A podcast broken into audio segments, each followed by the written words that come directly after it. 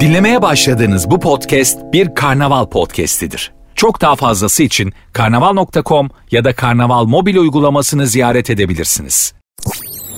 Sertünsüz.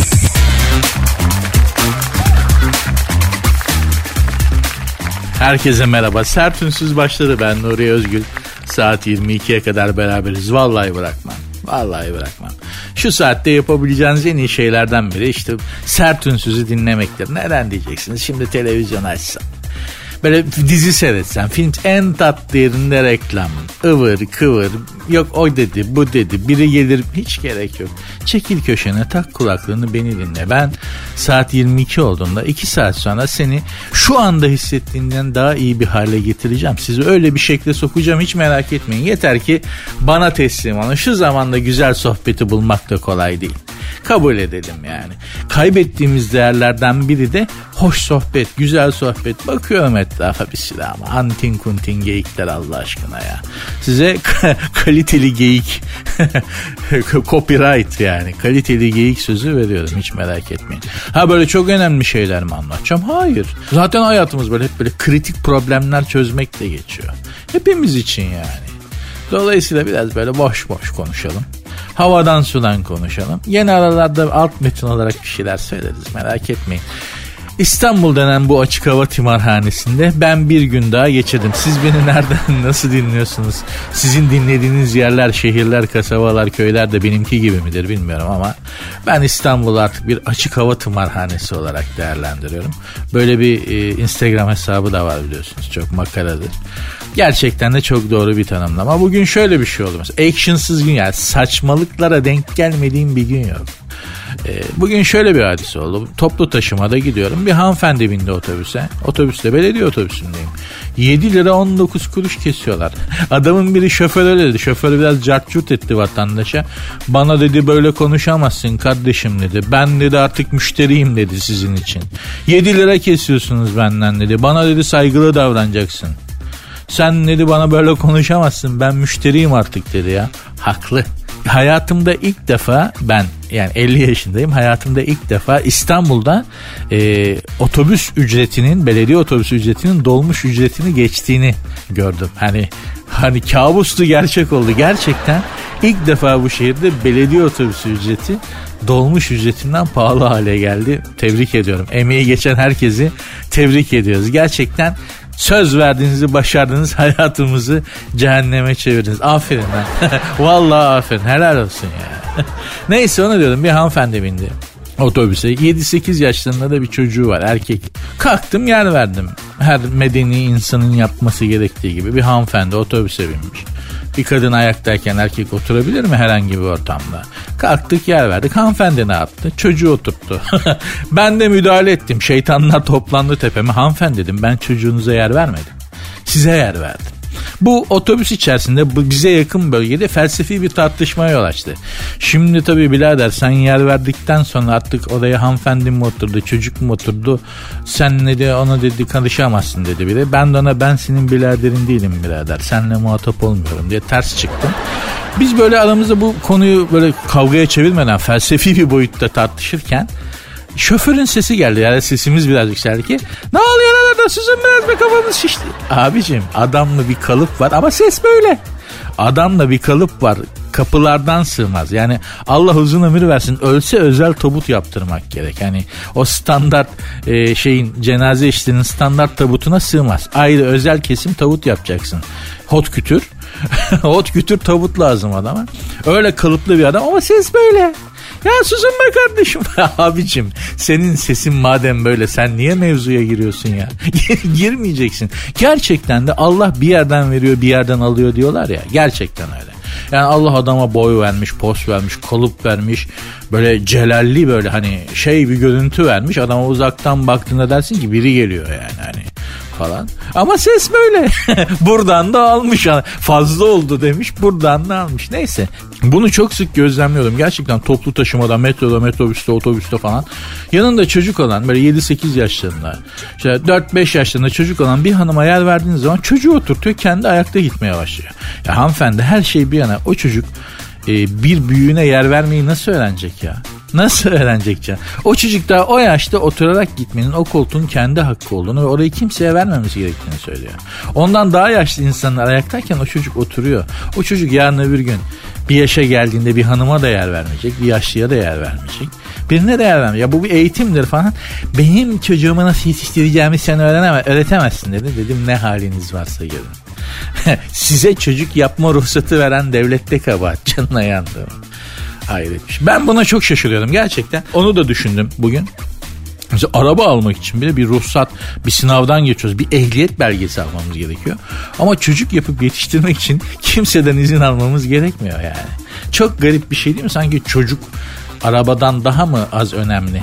Araba kul bir çocuk yetiştirmek, arabayı kazasız belasız sürebilmekten daha mı az önemli? Al işte minik minik bir sürü öküzlerimiz oluyor böyle böyle. Sonra onlar büyüyecekler ve neyse belki de dünya böyle yapacak bir şey yok. Ama ben ne yapacağım biliyorum saat 22'ye kadar sizi kendi gerçekliğinizden kopartıp başka şeyler düşünerek rehabilite etmeye çalışacağım. Hanımlar beyler programın Instagram ve Twitter adresleri de var. İsterseniz katılımcı olabilirsiniz. Programın Instagram adresi sert unsuz yazıp sonuna iki alt tere koyuyorsunuz. Benim Instagram adresim de Nuri Ozgul 2021. Sertünsüz.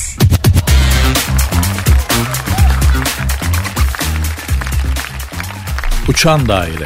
Nerede? İstanbul'da. İstanbul Bağcılar'da 3 artı bir daire fiyatı 433 bin doları geçti. Tekrar söylüyorum İstanbul Bağcılar'da 3 artı bir daire fiyatı 433 bin lira doları 433 bin doları geçmiş. Bu parayla Miami'de çiftlik evi alıp kalanıyla da iş kurabiliyormuşuz. Ama şimdi yani çok özür dilerim. Ben Bağcılar'ı da gördüm, Miami'yi de gördüm. Peki Soru şu Bağcılar mı Miami mi? %100 Bağcılar. Bağcılar'daki action Miami'de yok. Miami'de yaşayabileceğin yani mesela Miami'de denize girersen sana köpek balığı saldırabilir. Böyle bir şey var. Bağcılar'da yolda yürürken de köpek balığı saldırabilir. yani anlatabiliyor muyum? Action istiyorsan, hayatımda bir renk olsun istiyorsan Bağcılar abi Miami çok şey yalan kalır yani. Hani işte Miami'nin mesela çok sert bir mafyası var. Sen Bağcılar'a sen Bağcılar'da herkes sert. Miami'de sadece mafya sert. Anlatabiliyor muyum? İşte zenci mafyası, şu mafyası, bu mafyası falan. Özellikle o e, siyahi zenci arkadaşlarımızın e, underground tipleri falan çok tehlikeliler. Bir mafya var yani burada. Miami'de. Sen gel bir de Bağcılar'a gör. O Miami'nin mafyası var ya anaokulu çocukları gibi kalır hepsinin yanında. Bağcılar şahsen ben de şimdi daire alacak olsam Miami'den mi alırım? Bağcılardan mı alırım? Zaten Miami Bağcılara dönmek üzere bebeğim. Ne gerek var Miami'ye gitmeye? Neden dönmek? Şimdi gazeteyi açıyorum 3. sayfaya.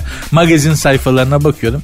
Ya zengin kocayı boşayan ünlü kadın ya işte parayı bir şekilde bulmuş bir adam biri birileri hepsi bakıyorum Miami'de yerleşmişler ev almışlar Miami zaten Bağcılar'a dönmek üzere Miami zaten İstanbul'un bir varoşu olmak üzere tıpkı Fransa'nın ünlü kayak merkezi Courchevel gibi. Şimdi kayak sezonunda da Courchevel'e git yeminle Esenyurt'tan farkı yok. Her yer Türk her yerde aynı şey. aynı hani aynı style'a. Anlıyor musun? Esenyurt style'a ama baktığın zaman Fransa Courchevel falan diyorsun. Kayak merkezi diyor ya dünya jet seti geliyor. Nerede jet set geliyor? Git dediğim gibi Esenyurt'tan Bağcılar atış alanından ne farkı var? Belki dekor olarak, görüntü olarak bir farkı vardır o kadar. Eğer elinizde 433 bin dolarınız varsa ne yapacağınızı bilemediğiniz bir 433 bin dolar Miami'den mi ev alayım, Bağcılar'dan mı ev alayım ikileminde kalmanıza hiç gerek yok. Forever Bağcılar. Forever Bağcılar. Sebep çünkü Miami zaten Bağcılar'a dönmek üzere. Miami'de çok fazla Türk ev alıyor. Bir süre sonra zaten bir tadı kalmayacak. Anlatabiliyor muyum? Dolayısıyla da bir Menekşe plajı hani Miami deniz kenarıdır yazlık yerdir falan. E Bağcılar Menekşe plajı bağlantısını öneriyorum ben de size. Menekşe plajı ayrıca bir şeydir dünyadır. Onu ayrı bir bölümde konuşmamız lazım yani. Menekşe plajında halkımızın denize girme maceraları gerçekten ansiklopedi olur. Ona ayrıca değineceğim ama ben bu konuda kesinlikle Bağcılardan yanayım. 433 bin dolarım varsa götürüp de onu Amerikalıya vermem. Gömerim kendi memleketime. Bağcılardan dairemi alırım. Oh ne güzel. Valla. Her türlü action var. Her türlü action var. Daha ne istiyorsun? Bakınız e, Miami'de 433 bin dolara e, sahip olabileceğiniz çiftlik evinde e, neler varmış? 8946 metrekareymiş. 433 bin dolar verip Miami'de 8946 metrekareye bir ev, bir çiftlik evi alabiliyorsunuz. Bağcılar'da aynı paraya 185 metrekareye bir ev alabiliyorsunuz.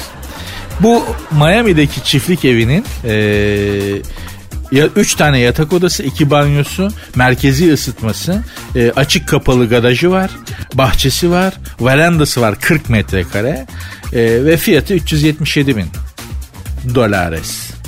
Bağcılar'da aynı paraya sahip olabileceğiniz daire 185 metrekare. Bir tane yatak odası var. Kombi ısıtmalı. bir banyosu var. Balkon yok. Eşya yok. Eşya da yok. Ha bu arada çiftlik evi eşyalı Miami'deki. Ee, e, ev site içinde değil yani site güvenliği yok. Kapıdan çıkıyorsun direkt mafya çatışması içerisinde kalabilirsin.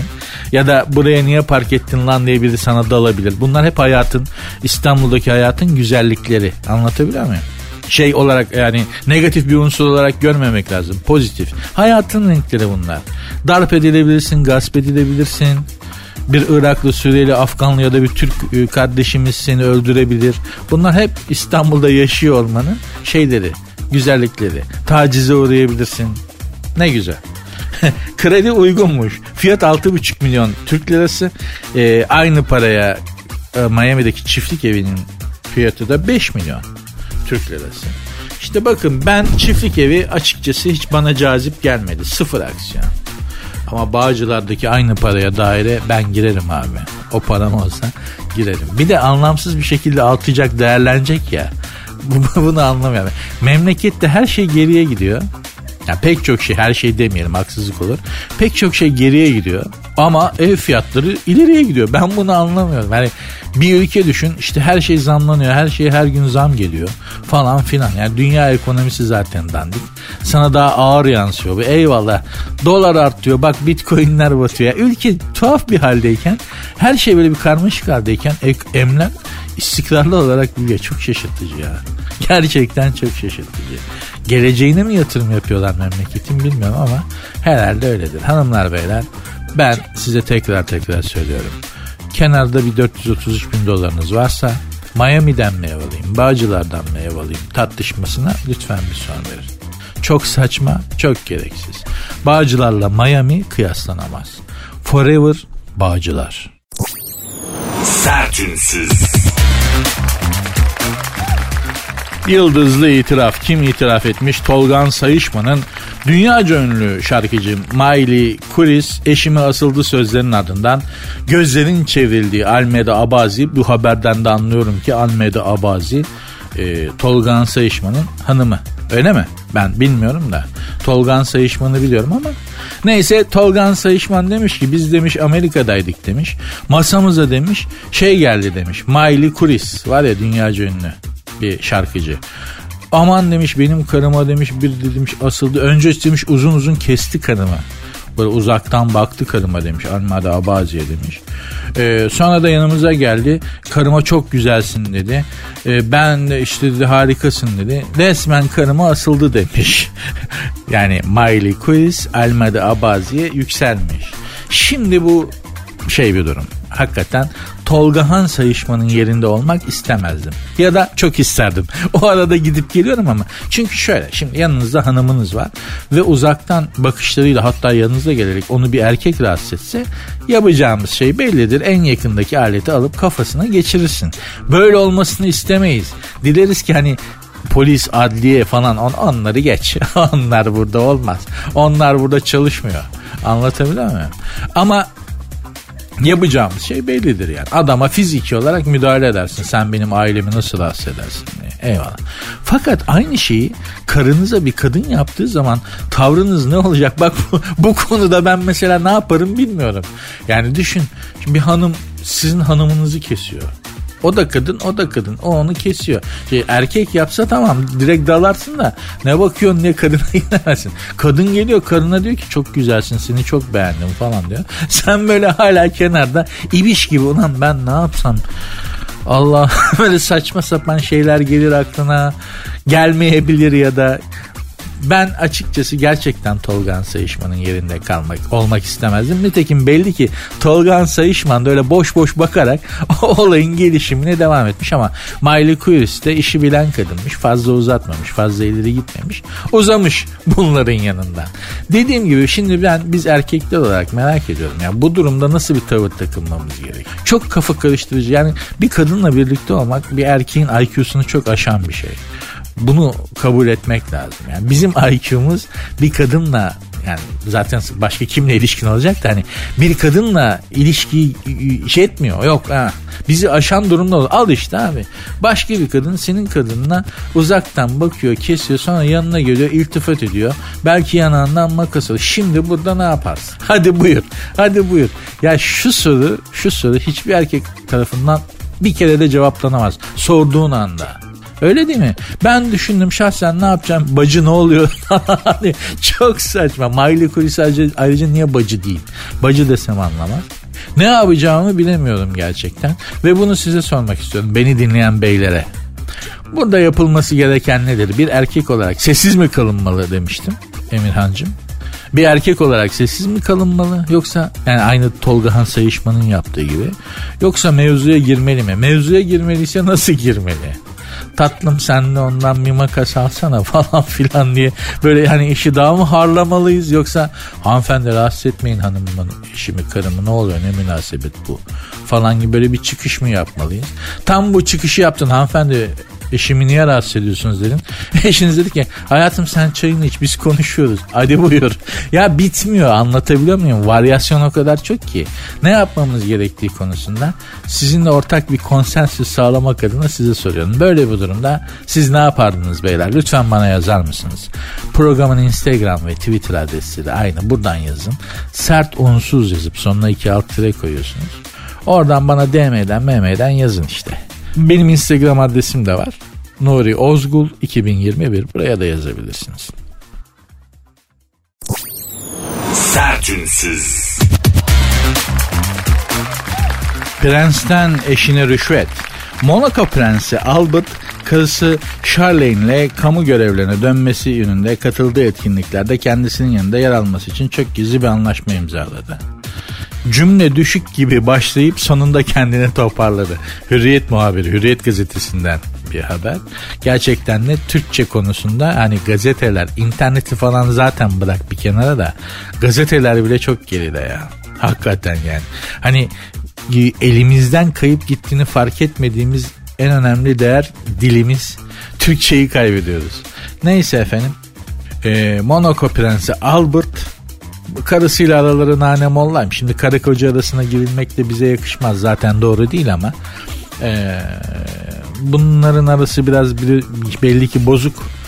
E, prenses bu prense Monaco prensine eşlik etmiyormuş kamu görevlerine. Bu prens sağda solda gözüküyor ya kurdele kesiyor konuşma yapıyor falan filan.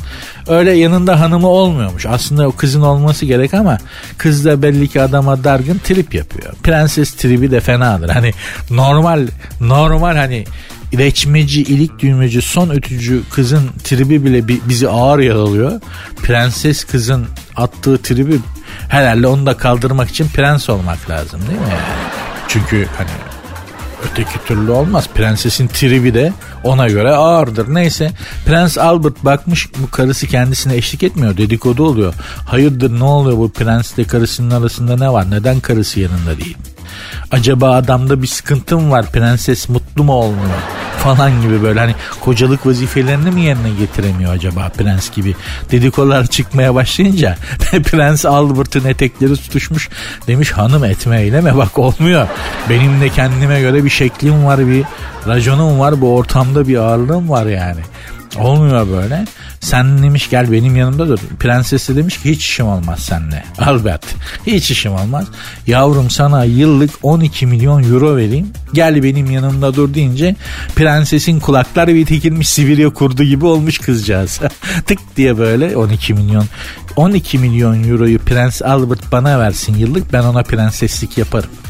yani hani prenseslik yaparım derken işte hani yani kamu görevlerinde falan işte davetlerde mavetlerde yanında dururum böyle. Hani peruğumu takarım e, çift perde sakal tıraşım olurum şeklimi yaparım.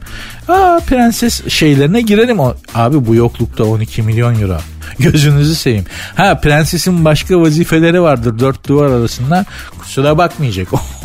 o, bizde çalışmaz ama hani 12 milyon euroyu bana verse Nuri dese Nuri'cim dese şimdi böyle böyle hani seni bir şekle sokacağız. Prenses şekline. Evet. Ee, bu göbeği eriteceksin biraz zarif görünmen lazım. Tamam baba.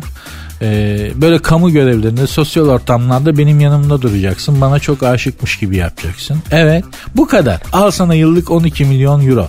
Hemen. Hemen. Bir an düşünen Nuri bak bir an düşünürsem ne olayım yani. Bu yoklukta arkadaşlar bu zamanda yılda 12 milyon euro verse ben ona prenses de olurum, kraliçe de olurum, düşes de olurum affedersiniz ama prenses de gerçekten çok nazlıymış. 12 milyon euroyu da vermiş adam teklif etmiş. Ben demiş düşüneceğim bilmiyorum ha, falan yapmış güzel. Belli ki alacak. Belli ki alacak yani. Bu şeyde bir enteresan bir hikaye vardır. Bu şimdiki İngiltere kraliçesi için anlatırlar ama e, kraliçe Victoria için de söylenir aynı hikaye. Bir kraliyet kuyumcusuyla kraliçe arasında geçen bir hikaye olduğu söylenir. Size demiş herkesin bir fiyatı vardır Demiş de kuyumcu. Kraliçe hayır demiş benim bir fiyatım yoktur. Ama demiş size demiş ben şimdi demiş yani bir, bir 100 kilo elmas versem benle bir gece birlikte geçirmez misiniz sayın kraliçe? Böyle bir şey düşünülemez demiş. 500 kilo elmas versem demiş benimle bir gece geçirmez misiniz? Böyle bir şey söz konusu olamaz demiş bir ton elmas versem demiş bana bir gece lütfetmez misiniz kraliçem demiş. Kraliçe demiş ki senin bir ton elmasın var mı? Ha? demiş bak fiyatın belli oldu kraliçem. Her insanın bir fiyatı vardır felsefesini anlatmak için bu sağda solda söylenen bir hikayedir ama galiba doğru da yani her insanın bir fiyatı var. En azından soru işareti yaratabilecek kafanda prensiplerinden taviz verdirebilecek bir soru işareti yaratabilecek bir fiyat var. Onu kabul etmek lazım hanımlar beyler. Sertünsüz. Bill Gates pandemi kitabı çıktıktan sonra Covid-19 oldu.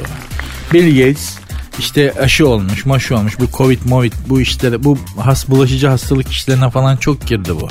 Bu dedi daha büyük, daha büyük yıkıcı bir varyant yaratabilir falan dedi. Buna da dediler ki sen e, otur önce Windows'u mükemmelleştir. Sürekli virüs giriyor lan Windows'a. İşine bak ne işin var senin biyolojik işlerle dediler falan. Bu bir cevap verdi bu Bill Gates derken baba Covid-19 olmuş tam kitabı çıktıktan sonra siz buna inanıyor musunuz? Adam büyük esnaf Covid-19 ile ilgili kitap yazıyor. Ondan sonra bu kitabın reklam olması için, satışı olması için de. Çünkü Bill Gates'in yazdığı bir şeyi ben okumak istemem açıkçası. Bırak Allah aşkına. Ortaokul mezunu adam ne yazmış olabilir yani? Ne yazmış olabilir? Yazar olarak yani. Otodidakt falan da değil bu. Kendini yetiştirmiş bir adam. Esnaf. Esnaf. Dolayısıyla bunun yazdığı bir kitabı okuyup da bana bir şey katacağını zannetmiyorum. Baba da farkında. Baba da farkında. İşte Covid-19 kitabı yazıyor. Tak Covid-19'a yakalanıyor. Anlatabiliyor muyum? Bademcik şişmesi üzerine kitap yazsa bademcikleri şişip 40 derece ateşte hastaneye kaldırılıyor. Ya baba büyük esnaf. Satışın kuralları belli. Onlara göre oynuyor. Ayrıca bu Bill Gates hani sen bu virüs virüs işlerinden ne anlarsın şeyini de ben e, eleştirisini de haksız buluyorum Bill Gates'e. Yani şu Windows'a giren virüs değil mi? Yani hepimizin Windows'una virüs girmiştir. Bu adamın malı değil mi bu? Değil mi? Bu virüs işlerinden Gates anlamayacak da ben mi anlayacağım? Hayır. Ben Bill Gates'in arkadaşı olsam mesela yani samimiyetim var. Ne haber Nuri'cim? Sağ ol Bil abi be. Ne olsun işte bildiğin. Ha böyle gelmeli gitmeli falan anlatabiliyor muyum? Hani böyle bir ilişkimiz olsa Bil abiyle ee, mesela bir Windows'uma bir virüs girse, bilgisayara virüs girse Bill Gates'e attırırım formatı. Ama şimdi Bill arkadaş olmanın da na- nasıl bir faydası olacak ki yani? Bu ölsen bundan beleş yazılım alamazsın. Abi bana şu ofis paketini bedava ver. Mümkün değil. Mümkün değil bu Bill Büyük esnaf hiçbir şey bedavaya vermez. Vermek zorunda da değil adamın kendi ürettiği mal ama hani bilgisayarım çökse mesela Gates'e Windows kurdururum. İşin ilginci de Bill Gates de Windows'u korsandan kuruyormuş. Ne acayip olur. Ben bu korsan işlerinde de Bill Gates'in olduğunu düşünüyorum. Korsan. Şu orada da büyük bir para var. Baba bence oradan da kazanıyor. Neyse o benim görüşüm tabii ama e, Bill arkadaş olsam bütün bilgisayar işlerimi Bill Gates'e kilitlerim böyle gıllık işte. Windows kurulacak, Office kurulacak, bir format atılacak. Bill Gates satsın format abi. Ne işime yarıyor hayatımda öyle değil mi? Bu kitap işleri, kitap işleri de boş verin. Ee, hiç ciddi değil. Bill Gates'in yazdığı kitap okumanın bir şeyi yok. Bir esprisi yok. Bırakın Allah aşkına. Bunlar kodlanmış adamlar yani. Bill Gates'in çok önemli bir altyapısı yok yani. Gerçekten çok önemli altyapısı olan bir adam değildir bu Bill Gates. Cahil bir adam. Bakma Windows Windows falan ya. Bunlar hep komple teorisini ayağıyla konuşuyorum şu anda. Şu anda Esenyurt'ta bir kahvedeki bir şey hayveci ağzıyla konuşuyorum size. Ya bu Bill falan bunlar adam mı kardeşim? Bunların hep arkalarında büyük lobiler var. Bunlar önünde görünen kuklalar be kardeşim. Yoksa Bill kim Allah aşkına ya. Al şu su faturasını yatır desen yolda kaybolur. iki sokak gidemez abi. Boş ver Allah aşkına ya. Sertünsüz.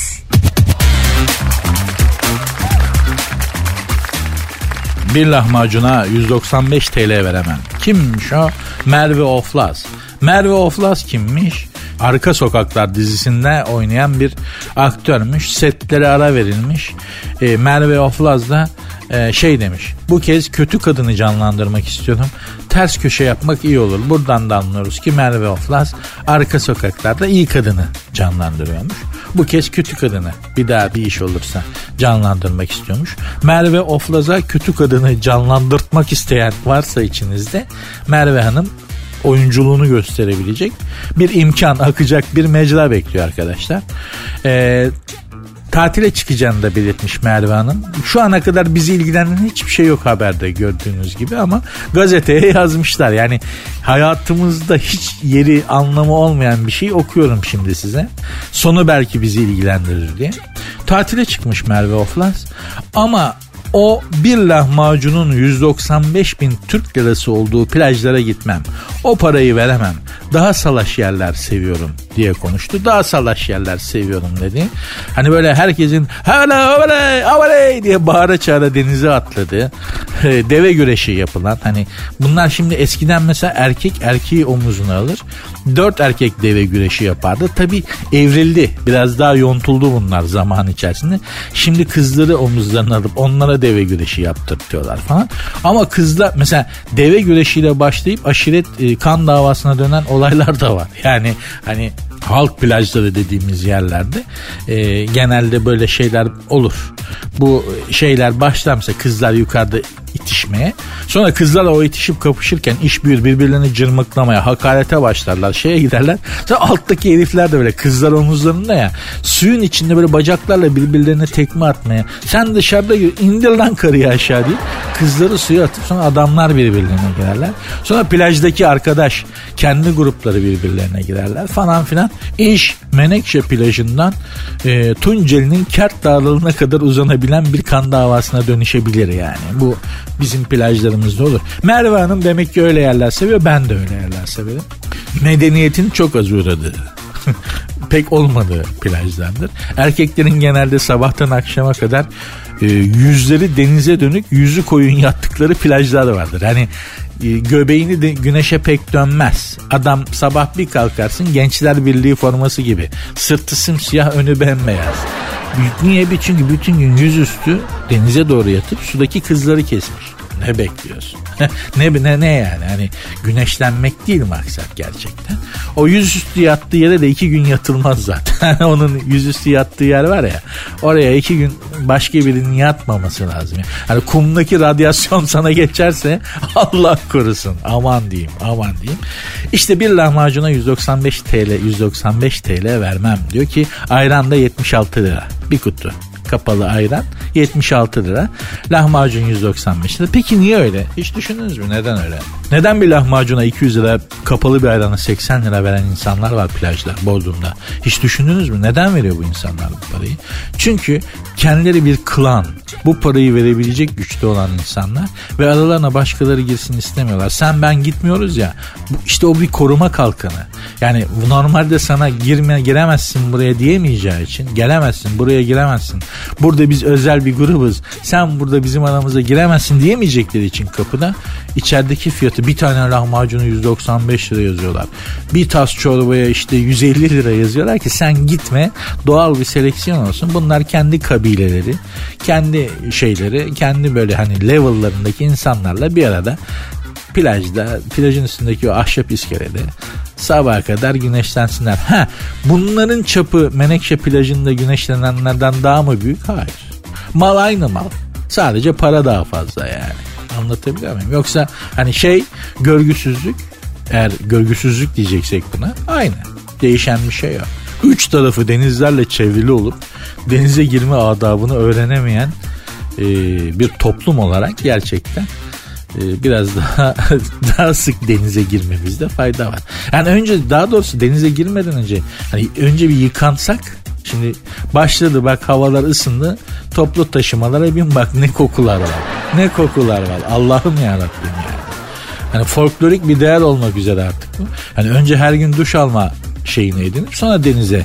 Bak bunlar bunlar o çok uzun işler. Çok uzun işler. Bakacağız. Bakacağız. Allah yardımcımız olsun. Sertünsüz.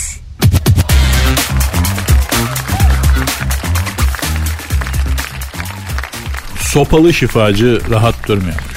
Kendisini şifacı olarak tanıtıp hastaların ayaklarının altına sopayla vurarak tedavi ettiğini öne süren Mala Ali Kürdistani lakaplı Iraklı Molla Ali Kalak'ın İstanbul'daki ofisine geçtiğimiz yıl baskın yapılmıştı. Olaydan sonra ortadan kaybolan Mala Ali Kürdistani bir yıl sonra İstanbul Beylikdüzü'nde bir otomobil içerisinde görüntülendi. Mala Ali Kürdistani bu kez de hastalığının kafasına ve sırtına vurarak cin çıkarttığını iddia etti. Baba da şiddeti durduramıyoruz. Yani önce falakaya yatırıyordu, ayaklara vuruyordu. Şimdi kafaya vuruyor, sırta vuruyor. Daha çok vurur. yani biz kendi kafamıza daha çok vururuz daha doğrusu ama şimdi benim anlamadığım şey şu hani cin çıkartma diye bir ritüel var ya hani Avrupa'da bunun adı Excortis kardeşim. Yani adam şimdi Excortis diye bir film var. Adamlar o şeytan çıkartmayı nasıl stilize etmişler değil mi? Hani bunun filmini yapıyorlar adamlar. Oturuyorsun böyle bir buçuk saat ağzın açık seyrediyorsun çok stilize etmişler. Biz de sopayla kafana vuruyor abicim. Bunun filmi çık ulan çık şeytanı seni falan diye kafaya vuruyor böyle sopayla ayaklarına vuruyor. Ben. Ya bunun şimdi filmini yapsan ne olur? Yapılabilir mi? Hiç estetik değil, hiç stilize değil. Kardeşim Bak üç kağıtçısınız tamam. Ya da değilsiniz bilmiyorum. Yani şey, cin insana girer mi? Cin insandan cin nasıl... Bunlar çok uzağında olduğum şeyler. Belki doğrudur yaptığım belki yanlıştır bilmiyorum ama ya oğlum şunu stilize edin artık ya. Şunu güzel bir ambalajlayın ya. Yani öyle bir şey yapın ki bunun filmini de çekebilelim. Anlatabiliyor muyum? Bak adam şeytan çıkartma diye bir şey yapmış. Excortis. Öyle bir stilize etmiş ki bunu. Temelinde bu Mola Ali'nin, Mala Ali'nin yaptığından farklı bir şey değil adamın yaptığı. Ama stilize etmiş. Bir standarda bir şekle, estetik bir şeye oturtmuş. Filmini yapıyor. Filmini bütün dünyaya seyrettiriyor. Aynı zamanda kendi inancının da acayip bir propagandasını yapıyor. Bizde şeytan çıkartıyorum diyor. Adam falakaya oturuyorsun abi. Ben bunun filmini yapıp nasıl propaganda olarak kullanacağım? Hani bak iş nereye kadar geldi? Hani sinemamız neden geride? İşte bu yüzden geride. Hiçbir şeyimiz stilize değil, estetik değil. Her işe biraz bir stil, bir estetik, bir miracle touch dediği ecnebinin sihirli dokunuş şart. Her işe şart. Yani siz bir çöpçü de olsanız bir miracle touch sokakları süpüren bir adam bile olsanız hani bunda da mı estetik onda da estetik. Yapanı gördüm o yüzden söylüyorum. Yani yapanı işini güzel standart stiliyle yapanı gördüm o yüzden söylüyorum. Öyle öyle çöpçü arkadaşlar da vardı yani. Adamı başka yere gönderdiler. Başka mahalleye. Bütün sokak ahalisi belediyeye gitti. Tek tek dilekçe verler bu adam bizim sokağımıza geri dönsün diye. Böyle adamlar da var anlatamıyorum işte ben bu adama saygı duyuyorum. Ben böyle adama böyle insana hastayım. İşine kendi dokunuşunu yapabilen sihirli dokunuşu yapabilen kendinden bir şey katan insan. Nerede o insan ya? Bulsak da elini ayağını öpsek var ya. Nerede o insanlar? Ah ah. Sertünsüz. Şimdi tabii haksızlık da ettiğimi fark ettim o yüzden şeyi söylemek istiyorum. Hani bu Excortis, Mexcortis falan hani adamlar bu işi stilize etmişler. Filmini yapıp dünyaya seyretiyorlar. Biz cin çıkarmak için adamın kafasında meşe odunu kırıyoruz. Biraz bu işe estetik katın falan dedim ama. Hani bu adamlar da bu Excortis, bu cin çıkarma bu işlerde falan çok kan dökmüşlerdi. Bak bizde de o günah yoktur. Hani bizde de böyle to yani Avrupa'da kadın nüfusunun yarısından fazlasını yok etmişler cadı diye cadı diye. Bir cadı nasıl tanınır, nasıl anlaşılır kitabını yazmışlar. Cadının balyozu mu, cadının vuruşu mu ne? Bende vardı o kitap bir yerde duruyordu. İngiltere'den satın almıştım İngilizce. Ee, şey yani kadınların kafası çalışan, aydın, sorusu olan, bilimsel merakı olan kadınları cadı diye yakmışlar. Ayağına taş bağlayıp suya atmışlar. Yani şöyle şimdi kadın kadına diyorlar ki mahkemede sen cadısın. Kadın diyor ki ben cadı değilim. Bir günahım yok. İsa'ya inanmıyorsun. Hayır inanıyorum ben İsa babamıza işte Tanrımıza inanıyorum falan diyorlar. Şimdi bunlar suçlu kadını inkar ediyor. Nasıl anlaşılacak? Ne yapıyorlarmış biliyor musun? Ayağına taş bağlayıp en yakındaki göle nehire atıyorlarmış kadıncağızı. Kurtulursa günahsız demektir. Kurtulmazsa demek ki cadıymış. Bu oldu. Tanrı cezasını verdi. Hani bunlar da böyle hep böyle değiller de anlatabiliyor muyum?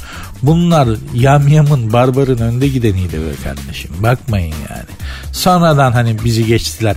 Ne kadar geçtiler o da tartışılır ama stilize etmek açısından, işe bir estetik katma açısından bir yerlere geldikleri söylenebilir. Çünkü eskiden adamın altına adamı kazığa bağlayıp altına odun verip yakıyorlardı yani. Bizde o yok.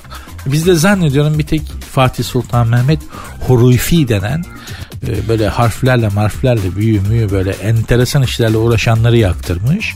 Onun dışında böyle pek bir insan yakma şeyi yoktur. Bizde yakarak öldürme cezası. Bunlar yakmak mı dersin, işkence mi dersin, suya atıp boğmak mı dersin? Hani o kadar da şeyimizi almayalım. Kendimizi çok fazla eziklemeyelim ama ben buradan tekrar söylemek istiyorum. Yani böyle işlerle uğraşan arkadaşlara şunu artık biraz stilize edin ya. Bel çekme hadis bak anlatayım. Şimdi bir adamı bir, bu bel omurilik sakatlığı oluyor ya bunları tedavi eden otantik abiler var Anadolu'da. Böyle ayağından bağlıyorlar makarayla baş aşağı yarasa gibi sallandırıyorlar. Yarasa gibi sallanırken böyle adamı böyle yarasa gibi sallanan adamı da böyle beis, belinden kavrayıp hörç diye aşağı asılıyorlar. Kütür diye bir ses çıkıyor adamdan diye böyle galiz bir küfürle beraber adamı indiriyor makara. Hadi koş bakayım şimdi diyor. Adam koşuyor böyle Manita'nın yaylalarında koşan kızıl derili atı gibi. İyileştim iyileştim falan diye. Şimdi biz bir Alman'ı getirdik. Alman iflah olmamış. Ee, şeyde Almanya'daki ameliyatlarda falan. Adam böyle şey gibi yürüyor ya soru işareti gibi yürüyor. Kaykılmış yandan böyle beni. Dedi ki ben artık ameliyat olmak istemiyorum. Yani dedik ki gel bak İstanbul'da bu işin cerrahisi çok ileride. Almanya'dan falan daha ileride gel bak falan. Bizim hani benim annem falan bu ameliyat oldu iyileşti çok iyi geldi Gel aynı doktora götürelim. Adam dedi ki ben artık ameliyathane görmek istemiyorum kardeşim. Ne görmek istiyorsun? Ben araştırdım YouTube'da falan. E siz de böyle belden asılıp adamı böyle işte o bir şeyler. Ben demiş ona gitmek istiyordum. Demişler ki yapma etme. Yani sen mi de alışık da değilsin. Almansın. Hani daha önce böyle bir mu- muameleye maruz kalmadın. Çünkü biz millet olarak omuriliğimizin ezilmesine, silkelenmesine alışkınız değil mi? Ay beni bir kütürdet. değil mi? Hangimiz yaptırmadık yani? Hani bizim bel kemiğimiz alışık ama e, Alman'ınki böyle bir muamele görmemiş ki daha önce. Neyse geldi bu. Götürdüler Karadeniz tarafında bir abiye. Böyle abi bir demirden sac ayağı yaptırmış yüksekçe böyle iki buçuk metre. Bir makara sistemi var. Senin ayaklarında aynı kurbanlık koyunu yüzer gibi asarsın ya böyle yüzmek için pozisyon. Ha. Seni öyle baş aşağı asıyor ayaklarından. Sonra dediğim muamele tutuyor. Hörç diye bir asılıyor. Er, falan. Bizim Almanın bir aklı gitmiş. Alman Japon'a dönmüş korkudan. Neyse sonra ma yani enteresandır da bunu söylemek zorundayım. Babanın şu ana kadar en küçük bir bel şikayeti yok o günden sonra. Bunu söylemek zorundayım böyle yani. Ama ben her zaman söylüyorum doktora gidin. Yani bu iş için. Çünkü ameliyatla benim annem iyileşti yani. Ne sıkıntılar çekiyordu kadıncağız. Şimdi hiçbir şey yok. Adam yani Alman'ın yorumu şu. Ben önce şey yani bunu asıyor ya baş aşağı. Tamam hayatım buraya kadarmış. Ben bunda öleceğim. Beni burada artık ne yapacaklarsa yapacaklar diye düşündüm ama hele o asıldıktan sonra falan böyle örç diye böyle yukarıdan aşağı falan. Sonra diyor çok iyi hissettim kendimi falan diyor. Hadi koş falan demiş adam. Tabi bu da Türkçe bilmiyor ya. Ha, mal gibi bakayım. Haş ulan diye itmiş falan. Abi koşması gerektiğini anlamış. Koştum falan diyor. Çok iyi hissettim kendimi. Çok mutlu oldum. Çok teşekkür ederim. Gerçekten bir mucize diye baba ortalıkta geziyordu. Şimdi bunun filmini yapabilir miyiz? Yapamayız değil mi? Çünkü çok primitif. Hiç stilize değil. Adam işte kendi söylüyor. Hani beni öldürecek zannettim diyor. Yapma abi buna bir stilize bir şey kat. Değil mi? O yaptığın o üç ayağı insan asmak için kurduğun üç ayağı falan böyle biraz stilize et, dekoratif bir şey yap. Sen özel bir kıyafet diktir kendine. Yani anladın Ya manyak olursun ya kahraman olursun. Yani özel kıyafet de öyle riskli bir iştir. Bak Hasan Mezarcı'ya deli muamelesi görüyor adam. özel kıyafet falan yaptırmış. Halbuki tersi de olabilir. Özel kıyafet risklidir o yüzden. Manyak da olabilirsin, kahraman da olabilirsin. Bütün kahramanların özel kıyafetleri vardır dikkat edin. Özel kostümsüz bir tane kahraman var mı? Yok. Seni ayırması için öteki insanlardan bir kostüme ihtiyacım var. Ha şimdi gidip ben özelim, özel bir insanım deyip hiçbir numara göstermeden de kostüm diktirme deli derler ama olsun diyeceğim bu stilize etmek estetik işinde çok gerideyiz. Bunu zaten oturtabilsek çok çok fırlayacağız ileriye yani. Sadece bu bile bizi bir yüzyıl ileri atar yani. O kadar. O kadar söylüyorum. Sertünsüz. Herkes haddini bilsin. Hanımlar beyler magazin turuna hoş geldiniz. Akünün suyunu boşaltıyoruz. Boş insanların boş hayatlarında yaşadıkları ve sarf ettikleri boş lafları biraz okuyalım. Biraz ciddiyetten uzak, ağır gündemden uzak kalalım istiyorum. Herkes haddini bilsin. Cem Belevi sosyal medyadan kendisine sert mesajlar yazan eski sevgilisi İrem Derici için herkes haddini bilsin karşılığını verdi. İrem Derici sosyal medyadan Cem Belevi'ye işte sen şöylesin çeyrek popçusun bu yaz sonu İrem'i şutlarım diye falan. Şimdi bu çocuk e, Cem Belevi arkadaşımız ikinci bir telefon kullanıyor. Bütün zampikler gibi ve bütün iş adamları gibi. Yani iş insanlarının da ikinci hatta üçüncü telefonları var o ayrı. Ama bir de zampik dediğimiz arkadaşlar bunlar da ikinci telefon kullanırlar. Şimdi bu kadar da rahat insan olmaya gerek yoktu Cemcim. Ya arabanın torpidosunda unutmuşsun ya. İkinci telefonu. Afacanlık yaptın telefonu. Peki yapıyorsun afacan. Yapma da. Ya yapıyorsun bunu. Tamam peki. Kardeşim beraber kullandığınız arabanın torpidosunda niye bırakıyorsun telefonu ya? ya neden böyle yapıyorsun ya? Muhtemelen e, alt beyin bilinçaltın yakalanmak istedi. Artık buna dayanamadın. Bu top top secret işleri yürütmek de çünkü bir gerginliktir, bir strestir. Sürekli bir plan yapmak, sürekli her an hazırda bir yalan tutmak falan. Bunlar zor işlerdir. Bir süre sonra bünye bunlara dayanamaz. Başlarsın böyle faça vermeye. O neden faça ver, neden faça verirsin, neden açık verirsin? İster istemez hani yakalanayım da bitsin bu iş. Yani bu stresten kurtulayım istersin. Bununkisi de bu hesap. İrem Derici torpido gözünde ikinci telefon, afacanlık telefonunu yakalamış. Bütün mesajları okumuş. Göya o mesajlarda diyormuş ki ben bu yaz şu konserleri yapayım. Yaz sonu İrem'i şutlarım falan diyormuş. İrem Derici de bunları ifşa etti sosyal medyadan. Cem Belevi'ye sordular. O da ee, ne diyor? Çeyrek popçu dedi ya Cem Belevi de demiş ki bir ödül vermişler buna. Ee, dün mü başlamışım ben bu işe? Ben bu ödülleri ben neden alıyorum? Herkes haddini bilsin. Mağdur edebiyatı yapmasın demiş. Hani bana çeyrek popçu diyor ya bak bana şakır şakır ödül veriyorlar diyor. Çocuk oradan da şey yaptı. Yani mesleğime laf söyleme bari hesabı. Der, neyse Cem Belevi'ye demişler ki peki çapkınlık yaptınız mı? İrem'i aldattınız doğru mu? Cem Belevi'den cevap. Herkes kendi duruşuna baksın, davranışına baksın. Yani evet. yani evet yaptım diyememiş çocuk da. Çünkü yapmamış olsa yapmadım kardeşim aldatmadım. İrem'i niye aldatayım? İrem gibi kadın aldatılır mı falan dersin. Yapmamış olsan. Adamın cevabı şu aldattınız mı? Herkes kendi duruşuna baksın ne demek? Çatır çatır aldattım. Her fırsatta aldattım demek bu. Yapma Cem yapma. Belli ki yani tamam hani sanat sanatına bir şey bir Cem Belevi şarkısını dinlediğimi hatırlamıyorum hiç ama e, yani iyi müzisyen misin, kötü müzisyen misin bilmiyorum ama kötü çapkınsın. yani çapkınlık içinde hiç yoksun be kardeşim. hiç yoksun. İşte, kriz idare de krizi idare de edemiyorsun maalesef.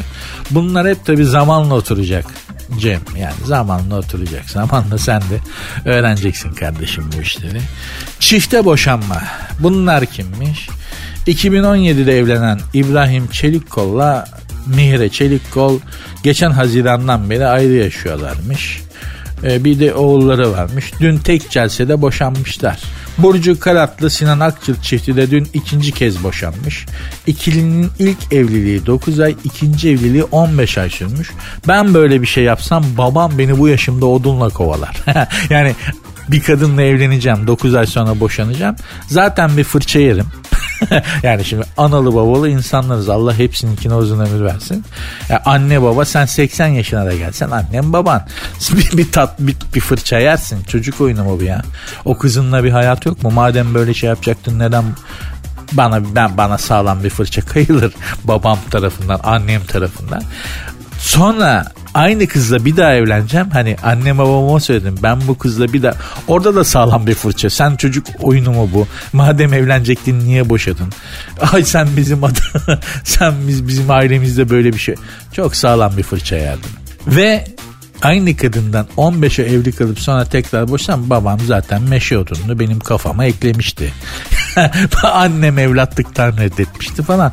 Bunlar demek ki böyle insanlar değiller. Yani hani bizim gibi bizim aile yapımız gibi değiller çünkü. bir annem bir babam var ve şöyle insanlar değil ki onlar. Hangimizin annesi baba söyle.